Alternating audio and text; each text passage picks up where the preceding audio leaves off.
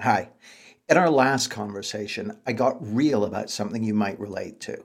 Today, let's hop back into the time machine and pick up where we left off.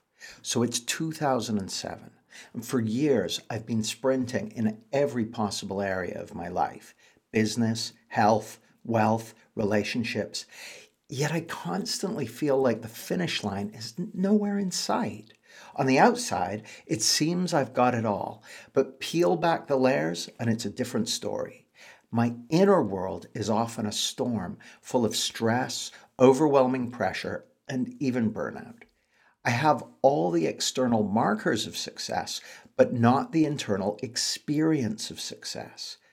And it's not like I'm not somehow aware of this discord, but being a tenacious soul, another way of saying as stubborn as a mule, it takes me a long while to spot the giant fly in the ointment, but eventually I do.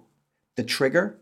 A failed lifestyle design experiment experienced life in full bloom, not just in the twilight years, embrace Tim Ferriss's revolutionary mini retirements interspersed liberally throughout your career. It's a perfect blend of work and play, facilitated by the power of automated income and remote work to unlock unparalleled life experiences and satisfaction.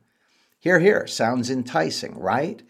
That's what I'm chasing with all my might in 2007, diving headfirst into a mini retirement guided by Tim Ferriss's words.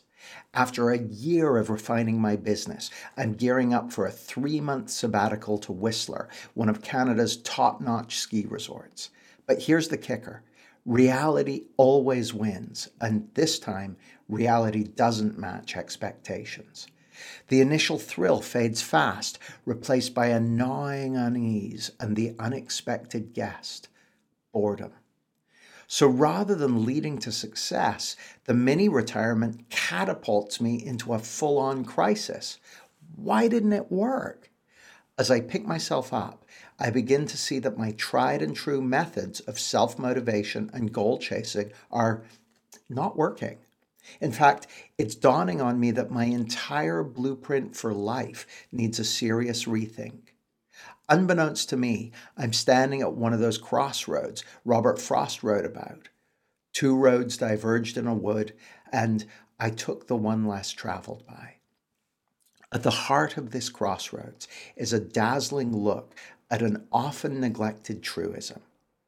What we feel and experience, that's our inner lifestyle if our inner lifestyle is lousy, it doesn't matter how grand our outer lifestyle is, our life experience will still be crappy.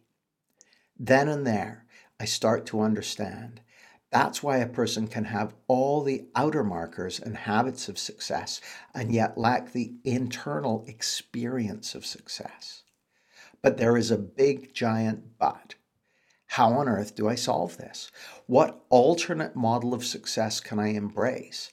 I know the traditional route, the one that got me this far, but what else?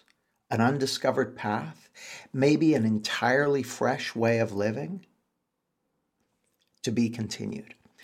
In the last part of this content series, I'll reveal what's behind the curtain I'll tell you a bit about what happened next and the date and title of the first live masterclass on the solutions I found in over a decade of research.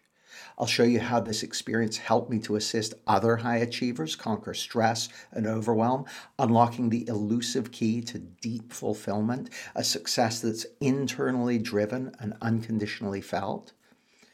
I'll tell you the story behind the mystery duo who are co founding this project with me and how they've had a profound impact on my journey, complete with a snapshot of us in their picturesque Italian coastal hometown. See you soon. Bye.